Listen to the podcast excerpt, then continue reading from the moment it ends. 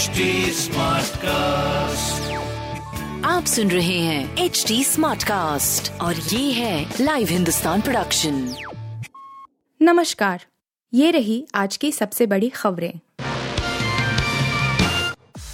दिल्ली में लगातार दूसरे दिन शुक्रवार को शीतलहर का प्रकोप जारी रहा और दक्षिण पश्चिम दिल्ली के आयानगर में न्यूनतम तापमान गिरकर एक दशमलव आठ डिग्री सेल्सियस पर पहुँच गया।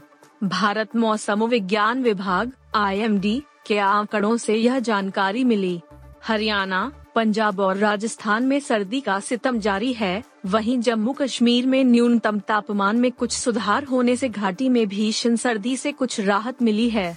दिल्ली के प्रमुख मौसम केंद्र सफदरजंग वेदशाला में न्यूनतम तापमान 4 डिग्री सेल्सियस दर्ज किया गया, जो डलहौजी आठ दशमलव सात डिग्री से धर्मशाला पाँच दशमलव चार डिग्री से शिमला, छह दशमलव दो डिग्री से देहरादून, चार दशमलव चार डिग्री से मसूरी, छह दशमलव चार डिग्री से और नैनीताल, छह दशमलव पाँच डिग्री से से भी कम है। पैसों पर हुआ था निधि अंजलि में झगड़ा, दोस्त ने बताया उस रात क्या हुआ। दिल्ली के कंझावला केस में आए दिन नए खुलासे हो रहे हैं। इसी बीच अंजलि के दोस्त ने खुलासा किया कि आखिर उस हादसे वाली रात क्या क्या हुआ था। ये दोस्त भी उस पार्टी वाली रात होटल में बाकी दोस्तों के साथ मौजूद था। इस दोस्त ने दावा किया कि अंजलि और निधि के बीच पैसों को लेकर झगड़ा हुआ था। रोहिणी सेक्टर तेईस स्थित ओयो होटल में अंजलि और निधि का विवाद रुपयों को लेकर हुआ था। यह खुलासा अंजलि के दोस्त ने किया है। पुलिस ने अंजलि के दोस्त का बयान पहले ही दर्ज कर लिया है। टोक्यो छोड़ने पर मिलेगा खूब पैसा, आबादी का बोझ कम करने के लिए बनी नीति।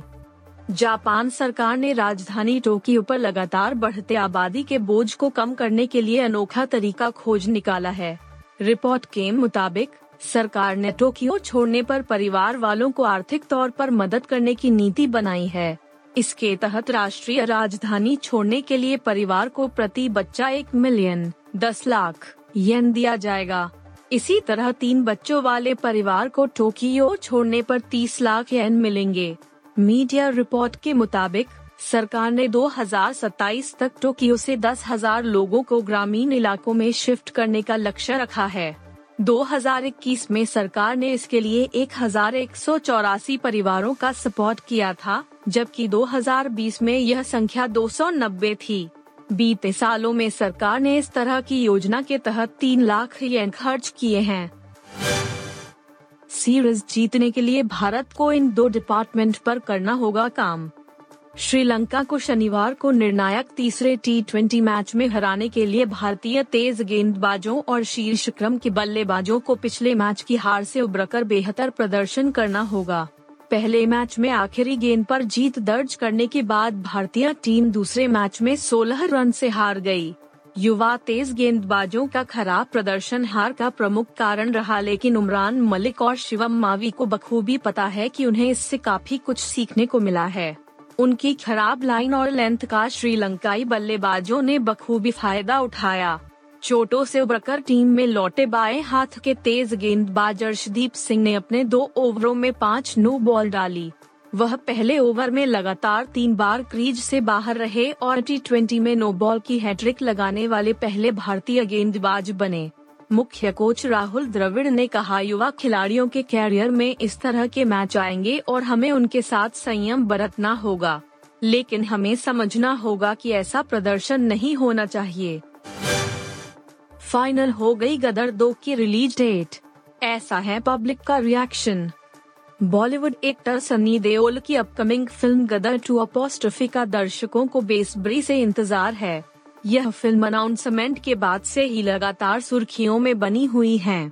एक ताज़ा रिपोर्ट की माने तो एक बार फिर से सनी देओल को तारा सिंह और अमीशा पटेल को सकीना के किरदार में देखने के लिए दर्शकों को ज़्यादा इंतज़ार नहीं करना होगा. सोशल मीडिया पर गॉसिप्स की माने तो फ़िल्म की इसी साल रिलीज़ किया जाएगा। कुछ सोशल मीडिया पोस्ट्स में बताया गया है कि फ़िल्म को अगस्त में रिलीज़ किया जा सकता है। खबर है कि फ़िल्म को 15 अगस्त के आसपास रिलीज़ करने का मेकर्स मन बना रहे हैं। क्योंकि गदर टू अपोस्ट्रफी एक देशभक्ति फ़िल्म है तो इसके लिए स्वतंत्रता दिवस से बेहतर रिलीज़ डेट शायद ही मिले। आप सुन रहे थे हिंदुस्तान का डेली न्यूज़ रैप। जो एच टी स्मार्टकास्ट की एक बीटा संस्करण का हिस्सा है। आप हमें फेसबुक ट्विटर और इंस्टाग्राम पे एट एच टी या podcasts@hindustantimes.com पर ईमेल के द्वारा सुझाव दे सकते हैं। आप सुन रहे हैं एच डी स्मार्ट कास्ट और ये था live Hindustan production HD Smartcast.